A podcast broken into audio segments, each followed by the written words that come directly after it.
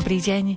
Tradičná ručná výroba papiera, textilné doplnky z pôvodných ľanových plachiet i paličkovaná čipka. To sú témy, ktoré zaznejú v dnešných význaniach. Nebude chýbať ani rozhovor s mladým vedcom, ktorý sa venuje výskumu vlastnosti magnetickej kvapaliny. Za mixážnym pultom je Jaroslav Fabián, hudobné osvieženie má pripravené Jakub Akurátny a od mikrofónu vás zdraví Mária Čigášová.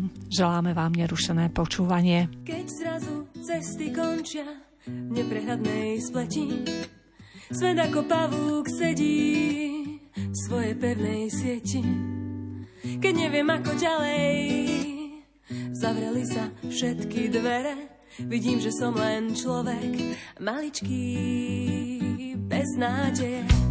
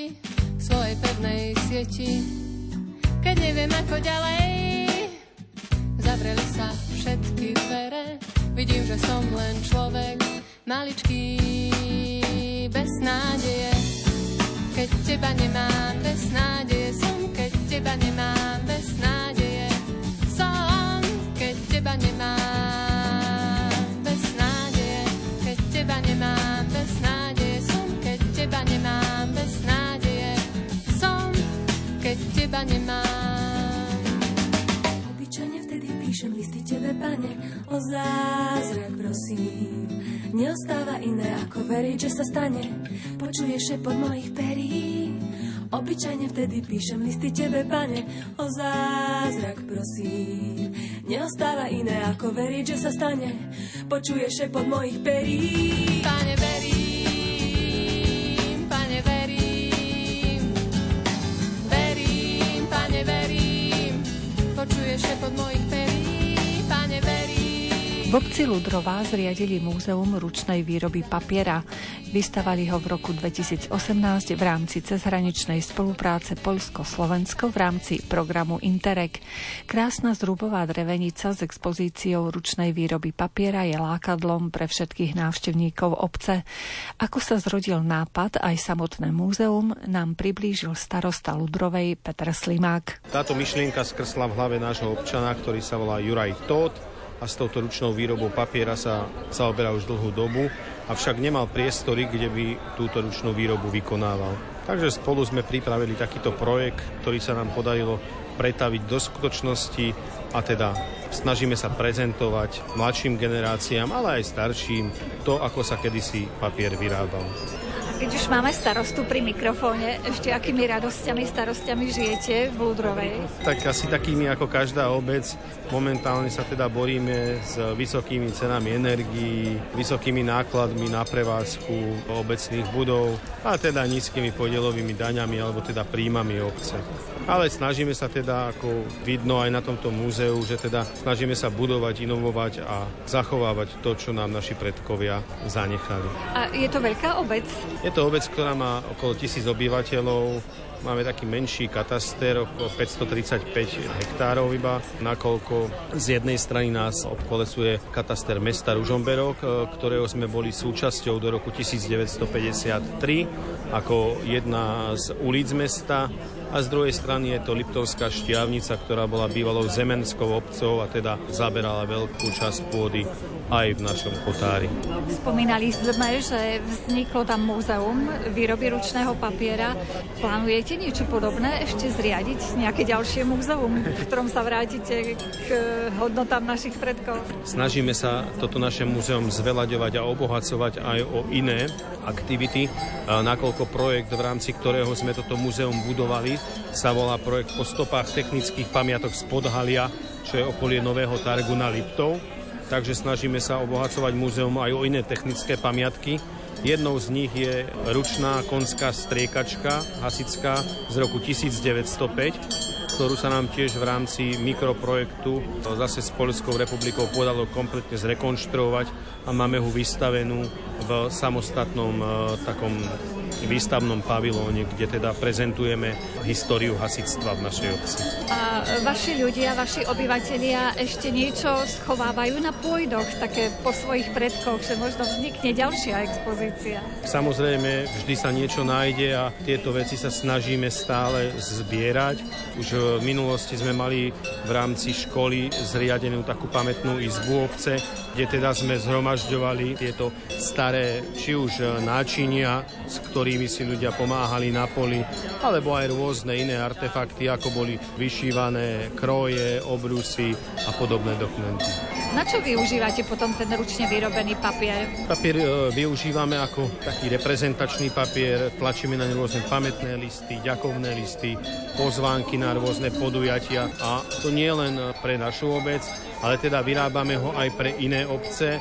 Napríklad spomeniem obec Partizánsku Lubču, ktorá si u nás dala vyrobiť takéto papierenské sito opatrené e, priesvitkou v tvare erbu obce Partizánska Lubča. Taktiež mesto Hriňová má vyrobené svoje papierenské sito a vyrábame pre nich tento ručne vyrobený papier. Čiže kto dostane nejaký diplom s vašim papierom, tak to je o to vzácnejší.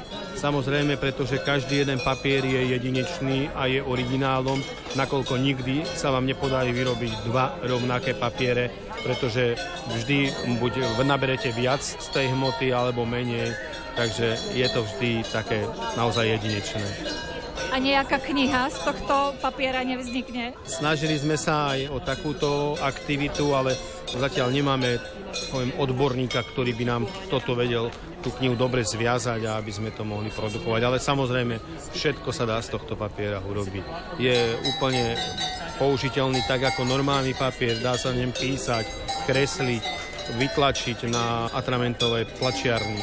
A máte ešte nejakých takých zručných remeselníkov u vás v obci? Tak sú to také tradičné veci, ktoré sa niekedy robili, hej, tam nejaký drôtikár, sú tam nejakí rezbári.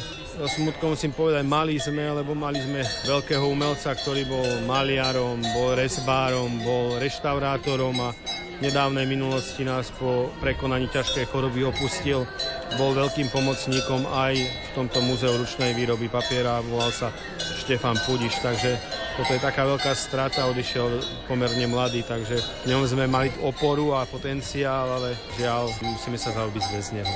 A mladí majú záujem o tieto remeselnícke zručnosti? Tak možno len v takej forme, že si to radi pozrú, ale že by sa zapájali do tých aktivít, je už, je už horšie. No. Tak možno dozrejú a zistia, kde sú hodnoty. Tak pevne v to verím, že teda budeme mať nasledovateľov aj na takúto prácu v tomto našom múzeu, ktoré chceme naďalej, ako som povedal, zveľadiť.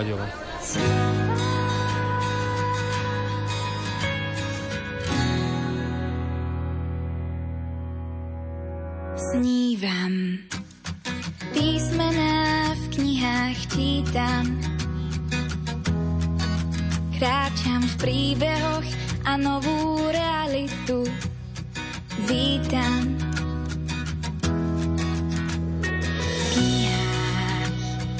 Zabudnem na život skutočný.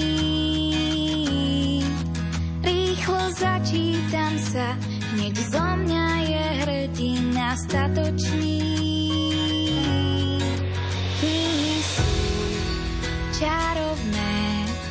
majú zázračnú moc. Ja to viem, áno viem, čítam dokonca aj cez noc. Slova občas sa strácam medzi riadkami vo vedách.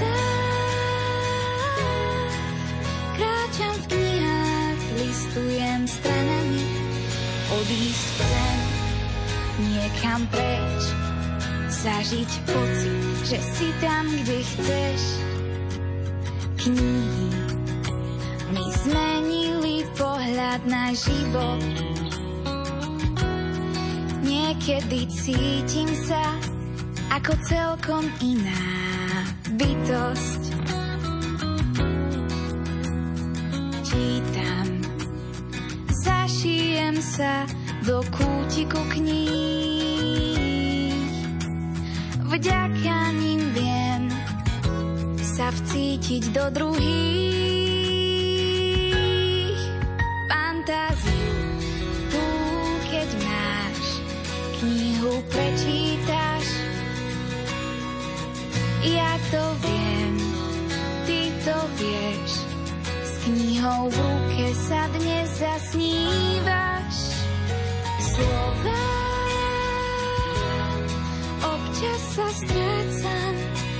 Medzi riadkami. V múzeu pracuje a ručne papier pred očami jeho návštevníkov vyrába pán Peter Lomén. Spýtali sme sa ho, či by sme si aj sami doma dokázali ručne vyrobiť papier. Určitým spôsobom ste ho dokázali spraviť. Napríklad zo starých novín alebo z nejakého kartónu a podobne. Nedosahoval by tej kvality, ako ho vieme spracovať my, ale tak po domácky sa dá spraviť papier a relatívne takým istým spôsobom, ako ho robíme aj my a ako ho robili naši predkovia. Čom je tá vaša výnimočnosť, že váš papier je naozaj taký krásny? Výnimočnosť je v tom, že zachovávame to staré remeslo. Kedy si sa papier nerobil takým strojným spôsobom a z dreva, ako sa robí dneska, ale robil sa z iných materiálov. Tá technológia bola iná. No a my zachováme tomto remeslo a tým sme výnimoční, lebo na Slovensku takýchto spracovateľov takouto tradičnou metodou je veľmi málo. Spočítali by sme ich na prstoch jednej ruky. Aby ste sa od koho dozvedeli ten pracovný proces? Od svojich predkov alebo kde ste čerpali inšpiráciu? Ja mám svojho majstra, ktorý ma do tohto zasvetil. Je to pán, ktorý celé roky robil v papierenskom priemysle technológiu a jeho zaujímala história. To znamená od štúdia tej histórie po vlastné skúsenosti, poznatky a roky nosil v hlave myšlienku zrealizovania nejakého múzea, kde by sa zaoberalo vlastne tou históriou a výrobou papiera. Na našej obci sa podarilo zrealizovať výstavbu múzea ručnej výroby papiera a ja som sa postupom času zaučil do tajov výroby tohto papiera. Ako sa teda ten papier vyrába, skúsme priblížiť našim poslucháčom, hoci nemáme videozložku. Tento papier sa vyrába spôsobom takým, že v prvom rade je to iný materiál. Dneska sa používa na spracovanie papiera drevo, ktorého sa robí celulóza, ale kedysi sa papier robil z handier. Látky sa tkali z konope a z ľanu, čiže tá nosná vec je ľana konope. Papierník mal svojich ľudí, oni sa volali handrári, chodili po okolí a skupovali obnosené šastvo, nepotrebné handry a podobne. Toto všetko sústredili potom do papierne, tam sa tie handry postrihali na malé kúsky, naložili sa do takých jám, zasypalo sa to vápnom a nehalo sa to hniť. To bol proces, ktorý trval asi 3 mesiace. Tá látka tým, že nahnila, to vlakienko tak povolilo a dalo sa s ním ďalej pracovať. Po tých troch mesiacoch sa tá nahnitá látka dávala pod stupy pod, alebo pod hámre, Predstavme si nejaké veľké kladivo drevené, ktoré proste búcha a táto látka bola rozomiela na 2-3 dní to búchalo, kým z toho nezniklo jemné vlákienko. Toto vlákienko sa potom dáva do väčšieho množstva vody No a naberá sa to takým sitom, ktoré je ohraničené rámom. To znamená, nabere sa látka, zodvihne sa to sito, cez to sito pretečie voda a látka sa zachytí na vrchu toho sita. Po tomto sa tá látka z toho sita prenesie na takú filcovú podložku, kde ostáva, kým sa nevysuší. Až keď sa vysuší, tak ten papier sa z toho filca dá dať dole a dá sa používať normálne na písanie, na kreslenie, do tlačiarne, na čokoľvek. Čiže aj vy zbierate látky, ktoré obsahujú práve ľan alebo konope? Je to dneska problém zohnať takýto produkt, my už používame určitý druh takého polotovaru. To znamená, tí, ktorí sa zaoberajú spracovaním, nejaké papierne a podobne, my už beráme, predstavte si niečo ako nejaká A0 formát, nejaký ako kartón, len to je napríklad ľan alebo konope a my už si len toto pomeleme a používame to pri výrobe papiera. A z čoho všetkého sa dá vyrobiť ručný papier? Papier sa dá vyrobiť z akejkoľvek rastliny. Vždycky samozrejme záleží už potom, aká bude kvalita toho papiera, trvácnosť a podobne, ale tradične, ako som už prednaznačil, konope ľan, Z bavlny je veľmi kvalitný papier, len u nás kedysi bavlna bola drahá. Napríklad dneska sa pridáva určité percento bavlny aj do bankoviek. Bankovky, ako poznáme eura, je tam určité percento bavlny. Dá sa spraviť z rákosia, krydlatka japonská, z kávy sme skúšali robiť papier, z rebarbory, zo žihlavy a taká rarita aj zo slonieho trusu. Toto vymysleli na Sri Lanke. Na Sri Lanke, ako u nás máme psov, tam majú slonov, takže tam to spracovávajú. My sme to s bojnicami riešili a proste slon určité množstvo tej nestravenej slamy, ktorá z neho vypadne, to sa spracováva. Takým istým spôsobom sa to rozomele a je z toho papier. A keď už máte teda ten vysušený papier, ešte ho nejakým spôsobom upravujete, neviem, bielite alebo niečo, nejaké ďalšie postupy nasledujú? Papier potom, ako je vysušený, sa ešte hladí. Sú na to také válce, kedy si kto používali ploský kameň, predstavte si nejakú mramorovú alebo žulovú dosku, kde sa položil papier a ďalším kameňom sa to hladilo krúživým pohybom. Používal sa achát, achát nemá pory, tak to bol taký hladký kameň. My to dneska už hladíme cez také dva válce protibežné, kde to prelisujeme a máme to vyhladené. To je jedna vec, že sa hladí. Ešte v rámci toho, keď sa len melie tá látka, tak sa tam pridáva glejdlo, Kedy si sa napríklad vyvárali kosti, používal sa glej, alebo sa používala smola zo stromov. On ten glej nám zabezpečí to, že ten papier, keď píšete, tak nerozťahuje linku a takisto ho môžeme zafarbiť. To v rámci toho mletia dneska dávame tónovacie farby, ale kedy si dali cibulu, kurkumu, čaj, kávu, cviklu, a týmto dokázali zafarbiť nejako papier. V tom vašom múzeu si môžu návštevníci aj skúsiť treba vyrobiť taký kúsok papiera, alebo radšej im to nezveríte? My sme také interaktívne múzeum. Návštevník sa dozvie o histórii, čo bolo pred papierom, kým ešte papier neexistoval, ako potom vznikol ten papier, ukážeme, ako sa robí papier a návštevník má možnosť si ten papier vyrobiť. A na tento papier, ktorý vy tak dokážete vyrobiť ručne, dá sa aj tlačiť tlačiarňou alebo normálne bežne používať ako papier? Áno, je to papier plnohodnotne, ako poznáme kancelársky papier. To znamená písať, kresliť, do tlačiarne, čokoľvek sa s ním dá robiť. S pánom starostom som rozprávala o tom, že kto dostane diplom na vašom papieri, tak je to dvojitá odmena. Je to ten diplom, pochvala, ale taktiež tá hodnota ručne vyrobeného papiera. Je to určite niečo iné, ako kúpite v. On ten papier na prvý pohľad vyzerá trošku výnimočne. My tomu dneska hovoríme, že je to nejaký druh okrasného papiera. Veľmi pekne pekný papier na rôzne veci, ako je, ja neviem, diplom, pozvánka, svadobná pozvánka a rôzne iné takéto veci. A kedy máte otvorené to múzeum v Ludrovej, aby prišli naši poslucháči z celého Slovenska tam pozrieť? Informácie poslucháči môžu získať na našej adrese, to znamená obec Ludrová, pod touto stránkou obce Ludrová je aj múzeum. Sú tam hlavne telefónne kontakty, to znamená, zákazník sa s nami môže telefonicky dojednať e, na dobu, ktorá vyhovuje no, v vzájomnom dohovore a otváracia doba je od 9. do 1 hodiny.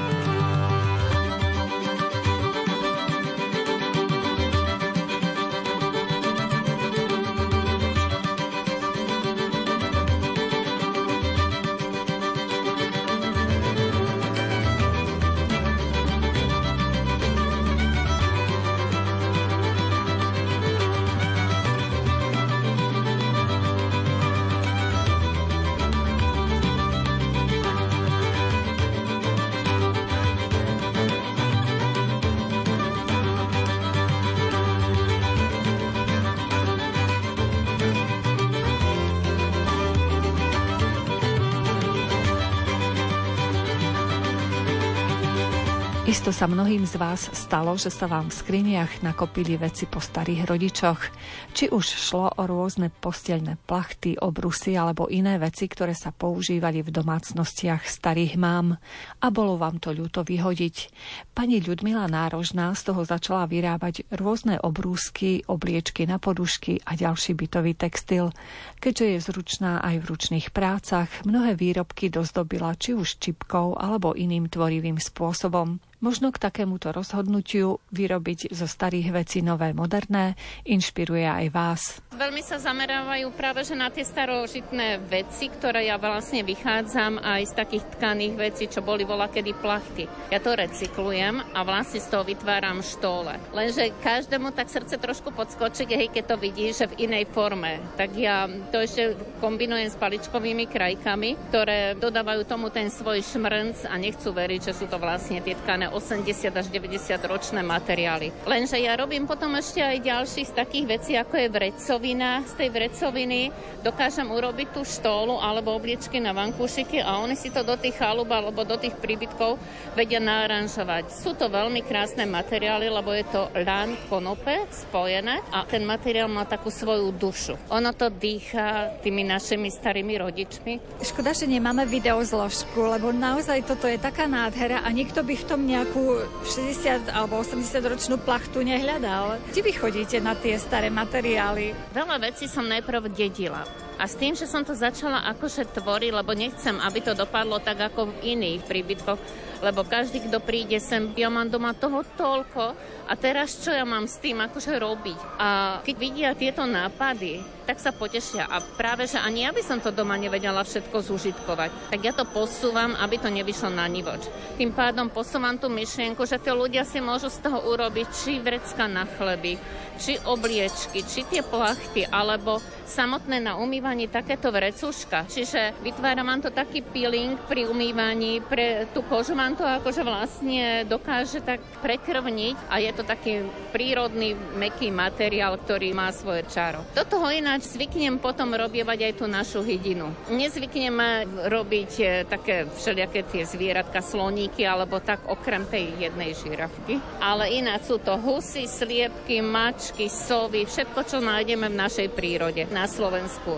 Takže viac sa zameriavam eh, na ten slovenský trh, aby to bolo príbuzné a vlastne už potom je tam aj trošku z tej novodobej eh, s tými látkami, že čo, aby si každý našiel niečo. Či deti si nájdu tie zvieratka, alebo my ostatní, ktorí potrebujeme niečo trošku si spestriť, alebo tie zážitky a to vnútro, čo nám zanechali starí rodičia. Tie zvieratka sú nádherné. To možno niektoré deti aj prvýkrát vidia husičku alebo nejaké iné také domáce zviera. Áno, zvyknú tak sa pomýliť, že kačka, napríklad aj rodičia to zvyknú povedať, že kačka, lenže hus má trošku iné nohy, ale to sa nedá všetko nám až tak presne vytvoriť. Tak vlastne tie zobáčiky, to je také identifické, že húska má taký uši, hej, a dlhší a kačička taký širší. Tak ich už upravím, poviem im, že to je húska predsa a ja ich mám ešte tak pomenované, lebo ja mám 5 druhov husy a napríklad, že jedna je pasúca, druhá je syčiaca, tretia je pýtajúca, ďalšia si akože čistí perie. Čiže keď je taká sada, tak je to taký ten dej toho, keď odozdáte tým ľuďom, že čo pod tým myslíte, ako to mienite a prečo to robíte, tak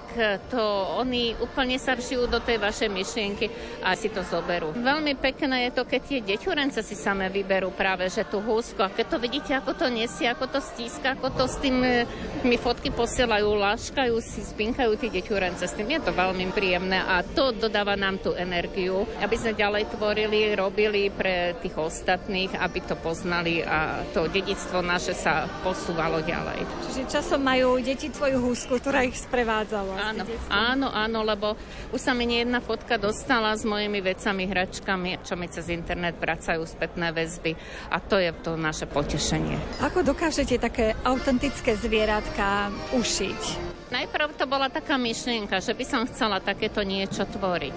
No ale tak, aby sa to dalo vytvoriť, tak najprv ma tak inšpirovali omalovanky. Tam sú jednoduché že tie kresby, tak najprv som stadiaľ vychádzala. No ale potom internet vám ponúka rôzne akože ďalšie veci, ale viac menej dávam ten svoj nápad, svoju myšlienku, svoj dej tomu a preto je dobre, keď e, konkrétne s tými ľuďmi sme tu na trhu, môžeme sa rozprávať a môžem im ja vzájomne odovzdať tú myšlienku, že prečo to robím, z akého dôvodu a prečo to práve takéto robím. Takže je to také odo mňa. Mám strašne veľa nápadov, nestíham to spracovať a už som si povedala, že už pomalinky budem rozširovať moju tú zbierku, lebo od nákupných tašiek oboj všestranných, od štóly, obliečok, dekoračných utierok a všetkého možného z tohto lanu taktiež sa dá akože veľa toho rozvíjať a ďalej tvoriť. Veľmi veľa mám nápadov, mňa to až dusí, ale už mám aj pomoc. Takže ja to môžem odprezentovať, pomáhajú mi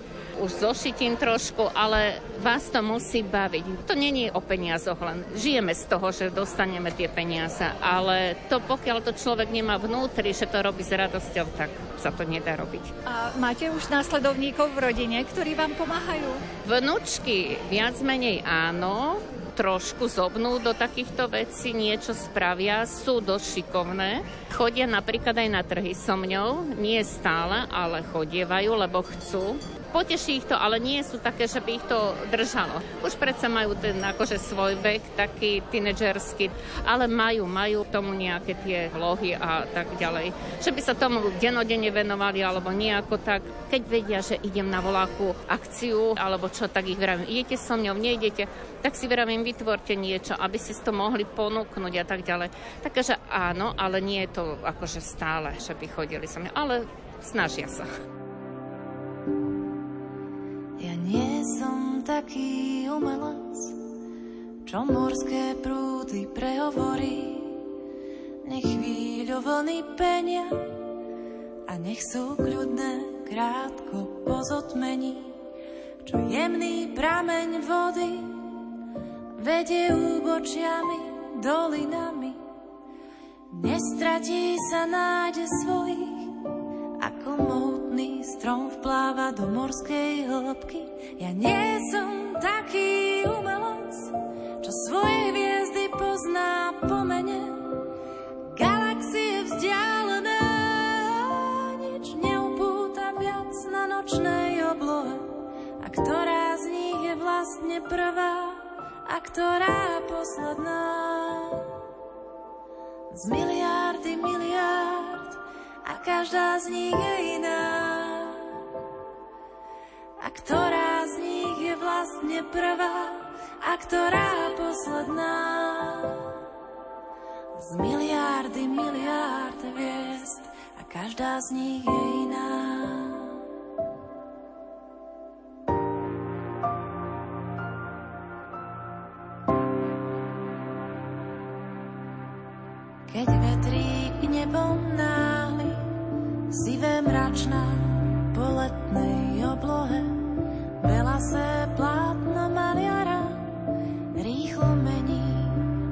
Obrazy na scéne.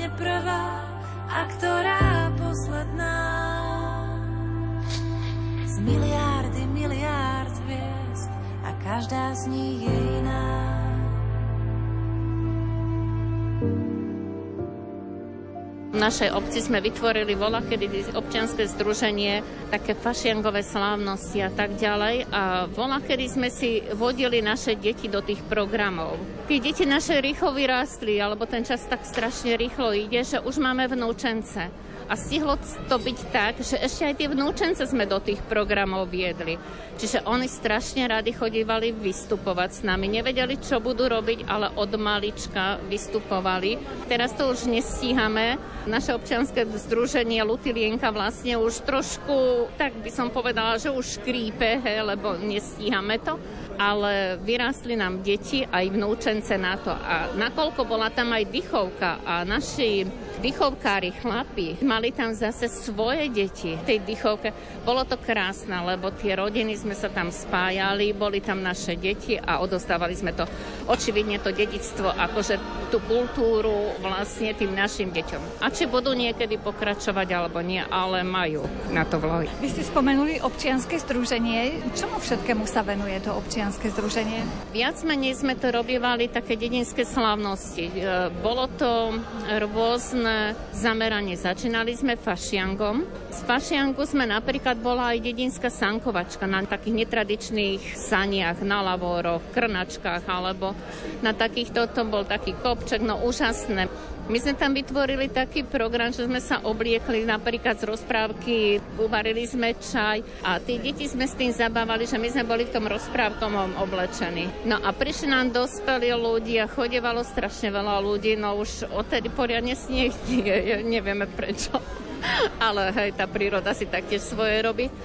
Potom e, sme založili napríklad tam jarmok so starostom a tak ďalej. Bolo to fakt akože fantastické. Futbalové, pre deti sme robievali akcie MDD, hej, keď bolo. No, prišlo k nám strašne z okolitého mesta Žiaru nad Hronom nám chodievali akože, alebo vnúčence prišli do tých dedín, keď už boli tie naše akcie, tak už prišli akože vlastne k tým starým rodičom, aby sa mohli zúčastniť a trvalo to dosť dobrých 15 rokov, no už vravím, že už teraz teraz to nestíhame, lebo už máme svoje vnúčence, aj svoj vek, ale keď si povieme, že sa stretneme a spravíme nejakú akciu, všetko necháme bokom a ideme takže tak sme zanietení do týchto vecí. Ešte keby deň mal aspoň tých 28 hodín.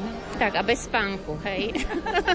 takže hej, lebo človek, keď robí niečo s radosťou, tak ja neviem, ako tie dni utekajú, mesiace, roky. Som na určitom veku zastala, lebo vládzem. Nie je to už to tempo, že by som už mohla akože pracovať takým rýchlým tempom, alebo ja neviem čo, ale robím od rana do večera, ale nerobím to tak, že musím. Robím to s takým zápalom, s takou radosťou radosťou, takým, čo človeku dodáva tú energiu. A keď ešte tie spätné veci sú, že vám tí ľudia to opetujú a že vlastne vám odozdávajú tú energiu, lebo to nedokážete kúpiť. Peniaze sú dôležité, ale to, že tí ľudia vám povedia, že je to pekné, páči sa mi to. Ako dneska sa mi napríklad tu stalo, že prišlo z vedľajšieho stánku slečna a pýtala si odo mňa telefón, cez telefón ďalšej, hej, čiže zákaznička, čo bola tu včera, od nej si zobrala kontakt a odo mňa si zabudla zobrať, tak cez ňu vybavovala, aby sa mohla nakontaktovať na mňa čo som bola zaskočená. Veľmi milé to bolo, neviem, čo bude chcieť, čo mi napíše. Vravím, všetko to tak, svoje tie cestičky sa nájdu. A to je to, čo vás vie posúvať ďalej. Čiže vy tu máte od detí, od tých hračiek, od podušiek až po veci pre dospelých. Všetko sú to veci dekoračno-úžitkové a nakoľko sú to dekoračno, tak oni musia najprv splňať to, že vizualitu, že nech je to pekné, aby ma to oslovilo. A druhá vec, že nemám tu nič také, že čo by sa nedalo ako byť aj praktické. Takže mám veľa vecí, takže buď nejaké kombinácie, tie obrusy spolu s obliečkami na vankúšiky, alebo do kuchyni sa dajú kombinovať obrusy s dekoračnými utierkami, obojstranné tašky, ktoré sa dajú nosiť z jednej z druhej strany, zástiery, ktoré sa dajú kombinovať spolu s tou kuchyňou. Všetko to má také, že musí to byť u mňa aspoň takže aj užitkové. Nie len prachom zapadať. Samotné tie hračky sú hračky, ale sú aj dekorácie. Buď k Veľkej noci si môžete nadekorovať, alebo využiť to na ďalší produkciu, či do venčekov dávať, alebo tak také. Hej. Samotná tá sova, keď si ju dáte do venčekov a len spustíte pár kvietkov alebo nejaké listy alebo čo, tak už máte zase ďalšiu dekoráciu na dverách, ale zároveň to môže byť aj hračka. Húsky napríklad mám také, tak oni sú tak, že majú sukničku, do toho sa dá, dá napríklad ešte sáčky a spod sukni sa vyťahujú. Zároveň potom, keby náhodou chcel niekto, dá sa to tak spraviť, že sa zašije medzi nôžkami a môže to byť napríklad na bylinky. Čiže ono to, tá húska robí aj dekoráciu na okne, a zároveň má to aj ten užitok, že to je kapsička na rôzne využitie, ktoré si vyzvolíte, hej, či na sáčky alebo na bylinky. Všetko má, vravím, ten svoj príbeh, svoj dej a keď to máte, ako tým ľuďom povedať, odovzdať, tak ich to tak očaria a už potom je to ich príbeh ďalší. Aké všetky ručné práce dokážete zvládnuť? Lebo vidím, že to musíte aj ušiť, aj uhačkovať, upliesť. Rodičia nám dali veľmi dobrý základ z detstva. Z každého rožku trošku že by som nemohla zdokonalovať viac a viac, to nie je. Ja viem z každého rožku trošku. A keď tieto veci dáte dokopy, tak vznikne toho niečo. Takže oni nás učili od varechy, dá sa povedať, od kelní šiacemu stroju vlastne byť sebestačný, čiže my dokážeme aj so súrodencami vlastne všetko. No a už len k tomu treba tá odvaha a to zdravie, lebo ak sa nerozhodnete alebo nespravíte ten krok, trošku z toho domu nevyndete a neukážete to svoje, že čo dokážete urobiť, tak jednoducho o vás nikto nevie, lebo ten strach vás ubíja, lebo sú niekto viac dokonalejší. No nechcú. Ja tomu nikomu nebránim. Ale toto je moja tvorba, toto je môj prejav práce a už aj tá kombinácia a tým pádom to považujem tak, že toto je moja a keď sa vám to páči, tak zároveň aj dostanem tú spätnú väzbu. Takže nikdy nehľadajme za tú nejakú dokonalosť. Mám rada voľnosť, slobodu, kde sa človek môže prejaviť so svojimi schopnosťami alebo nepretekať sa, že toto je moje, toto som ja najlepšie urobil a bez toho by to to akože nešlo. Nie, už som sa bála ísť, lebo som videla všade, ja vidím tie nedostatky tie svoje, vidím ich, ale ten druhý to chce práve také. Tak ja som sa potom rozhodla s tým, že áno, pôjdem a budem skúšať šťastie akože aj inde a posúvať myšlienku ďalej. Toto je moje dielo, to, a keď sa niekomu páči, tak je to na ňom. Takže buď to berie, alebo neberie.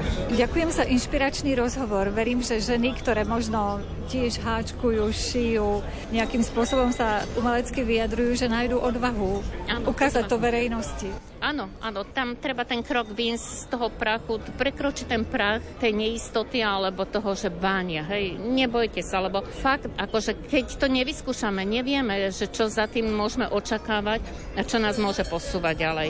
Takže iba tú odvahu ísť do toho, lebo všetky diela sú veľmi pekné, šikovní sú ľudia, vidíte to tu, že dokážu tí ľudia vytvoriť úžasné veci, no a záleží už len na nás, či sa nám to páči, či to máme ako využiť alebo nemáme ako využiť. Takže tá odvaha tam k tomu patrí.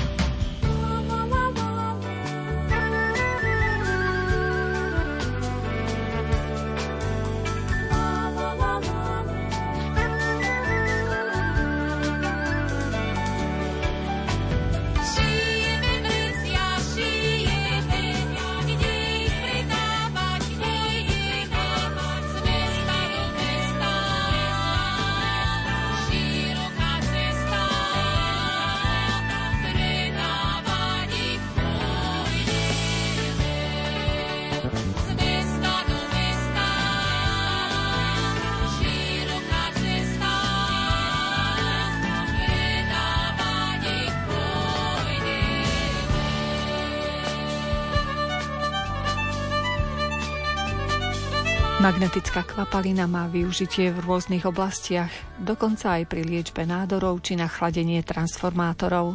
Nie je to prírodná látka, ale umelo vyrobená, no jej vlastnosti sú zaujímavé pre mnohých vedcov aj výskumníkov. Magnetickú kvapalinu skúma aj Matúš Molčan z Ústavu experimentálnej fyziky Slovenskej akadémie vied v Košiciach. Stretli sme sa s ním na podujatí Noc výskumníkov. A my čo prezentujeme, tak to je tzv. magnetická kvapalina. To je materiál, ktorý je kvapalný, ale zároveň má magnetické vlastnosti. Bežne niečo také v prírode nie je, ale ono sa to chemickou cestou dá vyrobiť, pripraviť. Je to materiál, ktorý sa skladá z troch zložiek. Ako nosná zložka, to môže byť olej voda, v tomto prípade je to transformátorový olej a v ňom sú rozptýlené nanočiastočky oxidov železa, konkrétne magnety 934. Ten magnetidon je taký tmavý, hej, preto to má takú čiernu farbu. A tretou zložkou je nejaká povrchová aktívna látka, ktorá je obálkou tých nanočastíc. Jednou častíc, e, to znamená, že tie čiastočky sú naozaj reálne extrémne maličké. To je miliontina milimetra. Takže keď milimeter rozdelíte na milión častí, tak ten jeden delík to je ten nanometer. A tá jedna čiastočka to má nejakých tých 10 nanometrov, pričom oni sú ešte následne obalené nejakou, ako hovorím, tou povrchovou aktívnou látkou, surfaktantom. A tie povrchové aktívne látky spôsobujú to, že tie čiastočky sa neusadia na dne tej misky, alebo teda nezluptú sa, nesedimentujú, ale sú rovnomerne rozptýlené v celom objeme tej kvapaliny. A tým pádom tá kvapalina potom reaguje na to magnetické pole tak, že sa kompletne ťahá nielen tie čiastočky, ale aj tá kvapalina. Tá kvapalná zložka sa ťahá za tým magnetom. A vytvára to takýchto ješkov, hej, to môžem nazvať, takéto pikliačiky. To kvôli tomu, že ten magnet má nejaké rozptýlené pole okolo seba a v smere tých pomyselných siločiar, ako čo sa detská učia, že siločiare magnetického poľa, tak v smere tých siločiar kopíruje ten tvar a vytvára to také pichliačiky. Toto tu je konkrétne elektromagnet, preto to takto tancuje, že v podstate určitou frekvenciu sa to mení. Ale je to krásne, myslím tak esteticky. Viem, že aj napríklad spolupráca aj katedra umenia napríklad robili že nejaké fotky a takéto veci, že kvázi, že je to aj umenie, hej, ako, ale má to aj iné ako využitie, takéto na transformátorom oleji, nejaké tlmenie kmitov v reproduktoroch alebo tesnenia a slúchadlách a podobne. Práve na to som sa chcela spýtať, že určite nie len tak ste si vymysleli tú magnetickú kvapalinu, že má aj význam. Napríklad, že transformátorový olej, je na kladenie transformátorov. Ako bežne ten olej sa tam používa na to kladenie, ale s časticami sa tam potom využíva také pridané efekty, ako hovorí sa tomu termomagnetická konvekcia, že to nejaké, vytvorí sa nejaké prúdenie vďaka tomu magnetickému poľu. Je to v podstate založené na tom, že s rastúcou teplotou magnetizácia klesá. A tým, že to jadro je teple, tak kvázi ako keby tá chladnejšia kvapalina viacej reaguje na to magnetické pole a stiahne sa k tomu miestu. Tým pádom sa premyšľava tá chladnejšia s teplejšou a máme takú prirodzenú konvekciu okolo toho teplého jadra. To sú také experimenty taktiež, čo sa prevádzajú.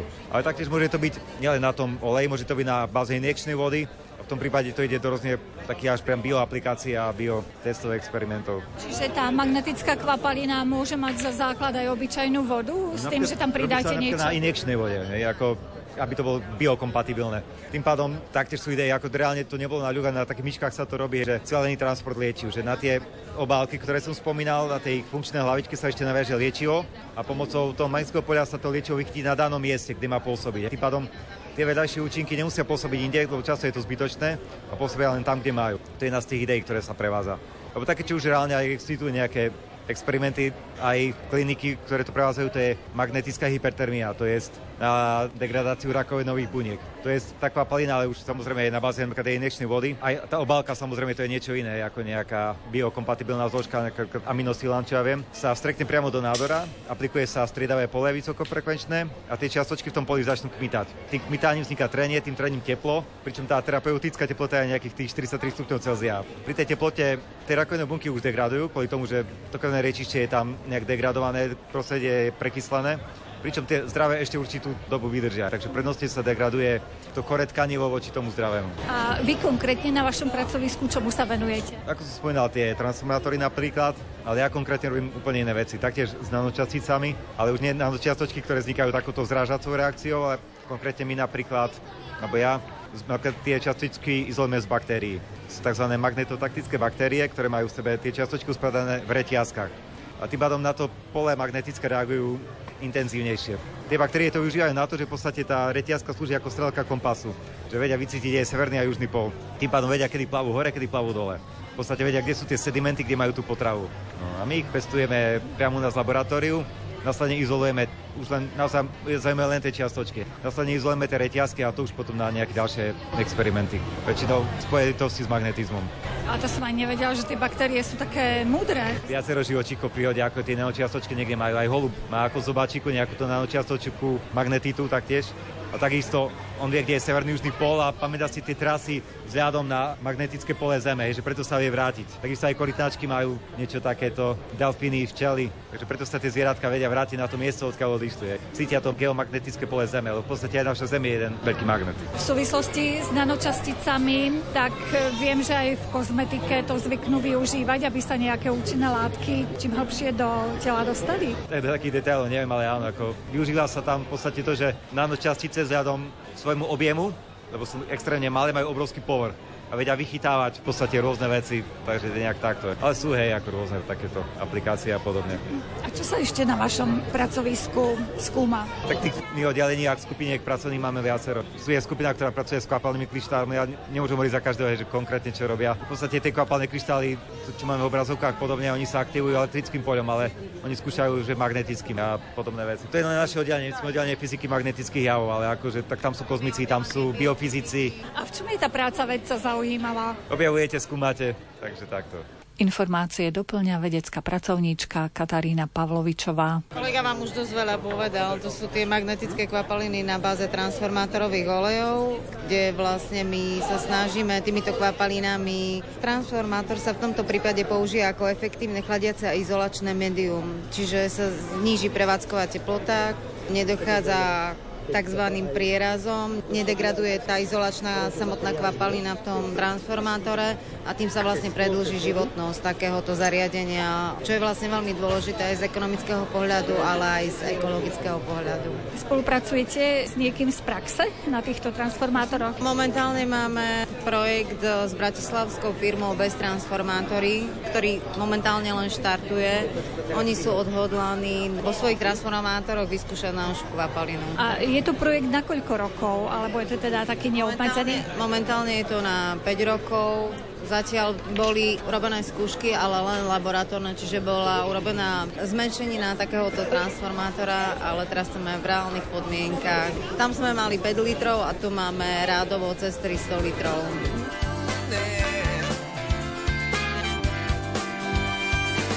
Poznám pár ľudí, poznám pár miest Poznám pár bremen, čo nevládzem niesť Poznám pokoj i ruch nášho mesta Poznám kroky na vyšlapaných cestách. Poznám pár pocitov, pár bolestí. Poznám, koľko hlúpostí sa do mňa zmestí.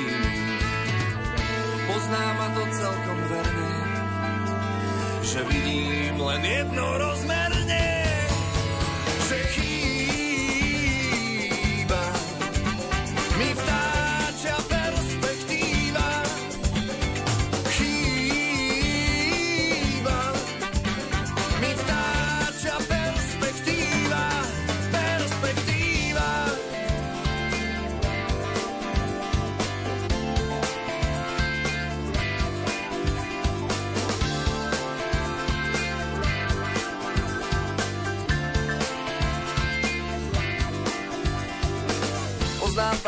poznám pár miest. Poznám pár bremien, čo nevládzem nie, čo nevládzem nie. Poznám pokoj i ruch nášho mesta. I ruch nášho mesta. Poznám kroky na vyšlapaných cestách.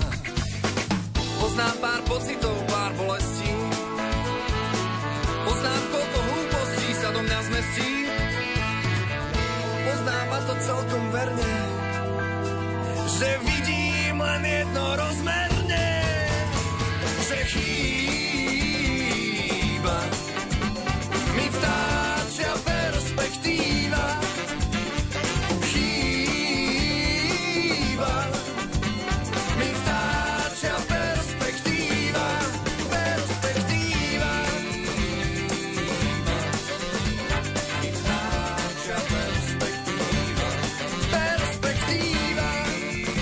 Paličkovaná čipka patrí medzi ručné práce. Vytvára sa z priadze na valci naplnenom slamou alebo pilinami. Ten je osadený na drevenom podstavci. Samotný vzor z nití sa vytvára paličkami, na ktorých je navinutá priadza. Na územie Slovenska sa paličkovaná čipka dostala počas banickej kolonizácie v 16. storočí a vďaka nadšencom, ktorí sa jej aj dnes venujú, môžu čipky zdobiť nielen kroje folklórnych súborov, ale aj moderné oblečenie. Slovo má čipkárka z Brezovej pod Bradlom Ivana Marková. Je to z bavlnených nití, musia byť bavlnené, aby držali škrob, lebo poliester nám škrob nedrží. A čo najtenšie musia byť, buď šiaci hodva bavlnený, ale na moje potreby je aj to hrubé, potrebujem aspoň 150 160 tenkú nit. Bývali ešte tenšie 250 300 ale tie sa nedajú v súčasnosti zohnať iba v Belgicku alebo Francúzsku. Ale je to riadna mravenčia práca z takejto tenučkej tej priadze robiť také nádhery. Áno, je to veľmi, veľmi pomaly, ale o to viacej sa človek pri tom ukludní. Čiže pre vás je to relax? Áno, áno, dá sa tak povedať. A u vás je to bežná vec, že tam ľudia čipkujú? Nebývala to bežná vec, bolo to dosť na ústupe, toto umenie, ale našťastie sa nám podarilo získať e, veľa ďalších ľudí, nových ľudí, založiť nový klub v krajnom, čiže Máme už, chvala Bohu, celkom e, nastupujúci počet čipkáriek, ale aj čipkára veľmi šikovného máme. Naozaj šikovného mladého 26-ročného mladenca, ktorý je už dosť po Slovensku známy medzi čipkárkami. Tak to je zaujímavé, že má aj muž takúto trpezlivosť obrovskú. Áno, on od detstva je veľmi trpezlivý a naozaj tak, ak sa on venuje čipke, tak ja som na neho patrične hrdá a myslím si, že všetky čipkárky u nás, či na Brezovej krajinom Namijave ho máme veľmi, veľmi radi a sme na neho hrdé, aký je šikovný. A prichádza k vám aj mládež, mladí ľudia, ktorí sa chcú toto umenie naučiť? Málo, ale sem tam sa nájde práve tento chlapec. Začal ešte na strednej škole a počas celej vysokej školy teraz paličkoval. A podarí sa nám sem tam nejaké deti podchytiť, lebo robievame aj kurzy, sem tam deti a samozrejme v rodine deti musia vedieť aspoň volať, čo ten základ. Takže dá sa len tá mladšia generácia, viete, ako to je, všelijaké iné záujmy, ale keď im to všepíme v tomto veku, keď majú tých 90 rokov, vieme, že polovička z nich sa k tomu vráti, keď bude mať treba 30, 40, 50 rokov, že raz sa k tomu vrátia a o to nám ide. A čo dokážete z takejto čipky urobiť? Dá sa všetko možné z toho robiť. Ja teda robím hlavne na kroje, reštaurujem staré čipky a teda kto čo potrebuje, ale dajú sa robiť aj momentálne na moderné súčasť časti oblečenia, štóly, všelijaké šatky, šaty. Veľmi pekné sú aplikácie na spoločenské šaty. Robíme šperky, náušnice, náramky, brošne, fascinátory do účesov, takže všetko možné sa z toho dá spraviť. A všetky tie technické pomôcky, ktoré k tomu potrebujete, okrem teda tej bavlnky, tie paličky, ten valec, to ste si sami vyrobili? Paličky si sama nevyrábam, na to máme u nás na Brezovej pána ktorý je veľmi šikovný a veľmi ochotne nám vyrába paličky presne, aké potrebujeme, lebo musia byť veľmi tenké, aby sa tam zmestilo ich čo najviac. Remeň si vypichujeme väčšinou každá sama, alebo keď má niektorá ochotného manžela, tak spraví ona, keď nie, tak musíme si same. Takisto aj babu tu si vyrábame same zo sena. Vy ste v takom krásnom kroji. Toto je brezovský kroj. Vlastne brezová mijava sa veľmi nerozlišuje aj kopanice, ani farebne. Skôr je to v tej úprave žien, ako majú upravené čepce, ručníky, či majú mašle na rukavce. Tak to sú už také detaily, ktoré poznáme my miestni. Ale som upravená ako brezovánka, keďže som z Brezovej. A ešte tam ľudia chodia aj bežne v takýchto krojoch, alebo len na takýchto slávnostiach? Bežne už veľmi málo. V meste absolútne nie. To chodíme skôr už v meste na také všelijaké príležitosti, ako sú jarmoky, alebo keď ideme niekde predvádzať výrobu, alebo teda súboráci, keď niekde vystupujú. Ale v Kopaniciach sa ešte nájdú ženy, ktoré chodia v kroji, hlavne v pracovnom, ale napríklad na pohraničí obec Vrbovce, tam dodnes deň žijú ženy, ktoré celý život od narodenia sú v kroji. A dokonca, keď ich stretnete aj v nemocnici, tak inak ako v kroji ich nevidíte. Ale to je veľmi už máličko žien. A prečo je podľa vás dôležité tieto tradície uchovať pre ďalšie generácie? Tieto remeselnícke zručnosti, odev a možno aj zvyky? Je to jednoducho naše dedictvo, je to umelecké vytváranie, lebo to umelečno není len v muzike alebo v speve, je to aj o tých krojoch. A ten kroj sa musí nejako vyrábať. A jednoducho, keď sa človek pozrie na či taký kroj, hen taký kroj, vždy je tam kus ručnej roboty a umenia. Tí ľudia kedysi nemali žiadne vzdelanie a napriek tomu vytvorili úžasné veci. Preto je dôležité, aby aj tie deti toto tu ďalej zachovávali a keď my im to nebudeme odozdávať, oni to inak nebudú vedieť. Oni to budú ďalej odozdávať a zároveň z, oni získavajú rôzne zručnosti, pretože tieto ručné práce sú neskutočné na motoriku. A ako získajú tú zručnosť? Len tou motorikou, keď budú niečo takéto robiť, nie len na tých mobiloch, ale aby aj zobrali tú ihlu, háčik, paličky, špendliky do rúk, alebo obyčajné cerusky a zapájala sa zároveň ich fantázia. A tá fantázia je najdôležitejšia, myslím si, aby sa udržala medzi tými deťmi a vlastne aj v dospelosti. Mnohé veci, ktoré sme zdedili od našich predkov, sú zapísané v UNESCO ako naozaj vzácne dedičstvo. Máte tu pred sebou niečo, čo už máte zapísané tam? V UNESCO nie, ale silová čipka Miavskej pahorkatiny sa dostala do reprezentatívneho zápisu Slovenskej republiky nehmotného dedictva, za čo som veľmi hrdá a rada a vlastne dúfam, že sa nám raz podarí dostať aj do dedictva UNESCO. Uvidíme, pracujeme na tom, snažíme sa a snáď sa to raz podarí.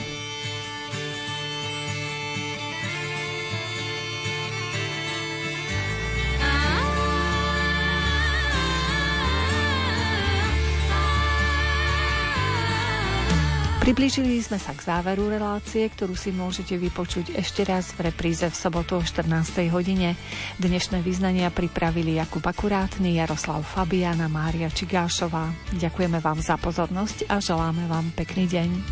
Kože si komu, komu moja milá, košieločku vyšívala, košieločku šila, košieločku vyšívala, košieločku šila, košieločku šila komuže si komu, komu moja milá. Koňa z toho vystrojila, v jarku napojila. Koňa z toho vystrojila, v jarku napojila.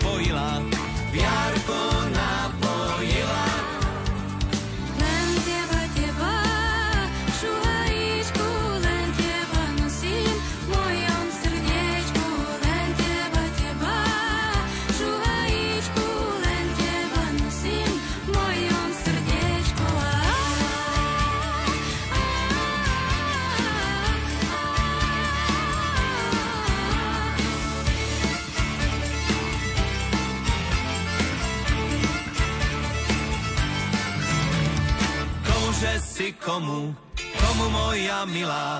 Z majoránu vienok vila po vode pustila, z majoránu vienok vila po vode pustila, po vode pustila. Odpúšťe mi odpust, odpust moja milá, nebudeš ty žena moja ani žiadna iná.